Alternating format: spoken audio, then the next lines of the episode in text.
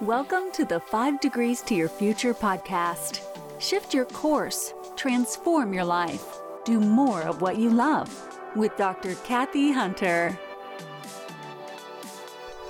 Hello, hello. It's Dr. Kathy Hunter with the Five Degrees to Your Future podcast.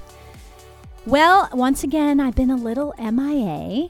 Yes, I was away last week, as you know, camping, and thank you so much for the overwhelming accolades and response to our interview with Tony Smith. It was wonderful. She did a great job, and we all definitely got some great motivation and insight from her. So, thank you for that. But this week, believe it or not, I was just busy with work. God forbid I was working and taking care of patients. It was wonderful. But add to that, my nieces are here, two of my nieces and their cousin for the week, and that's been fun. They did the true young person road trip. They drove in their car from Kentucky all the way to California. They did all the big sites Denver, they hiked the Rockies, Arches National Park, the Grand Canyon, they did Vegas, and now they're here. And today we're actually taking them to Santa Barbara and a hike to some hot springs. So, without further ado, I am back. And today I want to talk about a subject that actually one of our listeners, shout out to Liz, sent over to me. And she said she'd like me to talk about when you deviate from your plan, how do you move forward and get back on track? And that's a great subject because inadvertently, that will happen. You know, there was a great meme, this other gal that I went to high school with, shout out to Kelly, put on Facebook a while back. And it was a picture of your path in life. And one picture showed point A to point B, and it was a straight line. And then it said, My path on life. And it was a picture from point A to point B, but a big squiggly, crazy line that went in all sorts of directions, and finally to point B. And that's a great, great point because the whole thing about attaining your goals, shooting for the stars, and really engineering your life the way you want it is you have to have a plan. You have to really have something to look forward to, to shoot toward and planning is part of that. That's very important. You need a direction to go to, otherwise, you aimlessly wander around. But you have to realize that almost never that plan is a straight line. It's almost always deviating and squiggly lines all over the place. And what goes with that is you will get thrown off your path. And many reasons can throw, throw you off your path. It can be just life is thrown out at you, like you have a death in your family, you have a job change, God forbid, a sickness or an illness with yourself or your family. You can have positive things happen that disrupt, like children and other job changes, etc., etc. And they can definitely, definitely deviate you from your plan.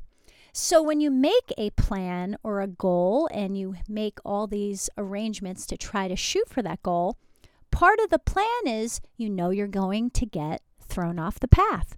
So, when you go into doing a goal, knowing that will happen, it's going to ease and buffer when it does.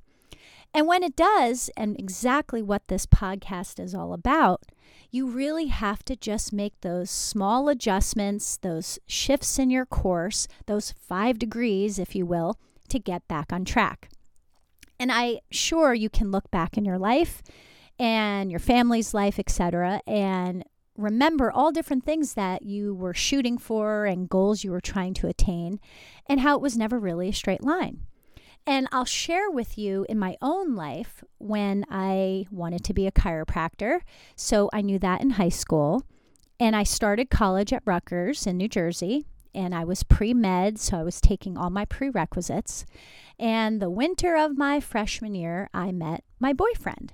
Now, of course, I thought he was the love of my life. And don't get me wrong, we had a great time. We did not get married or anything like that. We broke up later in college. But all I thought was, how could I ever leave him? Because there wasn't a chiropractic school in New Jersey There was one at the time in Long Island, but I know it has since closed. So I couldn't fathom leaving him. I couldn't imagine not being with him. So I finished my freshman year. And then my roommates were all business majors and economics majors. And it looked pretty interesting. And I thought, well, why don't I be an economics major and kind of go from there? So I started my economics classes. And although some of them were interesting, I realized very quickly that was not what I wanted to do. I imagined myself in a cubicle in some office space in New York City, and none of those things sounded good to me. And I thought, uh oh, what do I do? So now it was my end of my junior year. I went to my counselor, I told him my whole story, and he said, honestly, you pretty much have finished your credits for your economics degree. If I were you, your senior year, I would just take whatever classes you could toward chiropractic school while you're still in school, because those credits will count toward graduation. And then graduate, and then anything else you needed to take, take it at a community college. So that's what I did. So, my senior year, when most of my friends were goofing off, I was taking physics, I was taking these other pretty heady classes to knock them out of the way to get toward chiropractic school. And when I graduated with an economics degree in 1992 from Rutgers, I then started working waiting tables and went to community college. I went to Middlesex County Community College. I took organic chemistry 1 and 2 and a chemistry lab. And one, it was a lot cheaper and two, the classes were a lot smaller in size. So if I had questions, and those were pretty tough subjects, no problem, I got extra help. And I did great in them. And then I graduated and went off to school. Well, I thought that was the end of my path deviation to become a chiropractor, but I was mistaken. So I moved to California and I started at Los Angeles College of Chiropractic in Whittier. And I absolutely loved California, but I did not like the school. And I wanted to transfer after my first year to Palmer College of Chiropractic in Davenport, Iowa. And when I did, they pretty much made me take most of those classes over. And it was so depressing because I had done really well in those classes. And they were the hard classes like anatomy and bio, biodynamic anatomy and all these really hard classes on cadavers and all this stuff. So I got to Palmer and I had to take them over. So it was additional money and student loans, and it made my graduation get kicked back by seven months. And oh goodness, I thought it was the end of the world. But I just kept going. And when I finally graduated, I was so happy, even though it took me longer than I had planned. But I got to go to Palmer, which is a great chiropractic school. It is the fountainhead of chiropractic. I met friends that I've had for life. Shout out to Peter and Jennifer. And it was wonderful, but it was definitely nothing like I had envisioned. So, the big thing is when you are making plans and goals and all those things you want to do in your life, you have to always keep your eye on the prize, but you have to know and accept that you will get thrown off your path and you will deviate from the plan. And you just have to reset your course. You have to know that. You have to not get too upset by it, too thrown by that, and just make those small shifts, those five degrees, and get back on your path.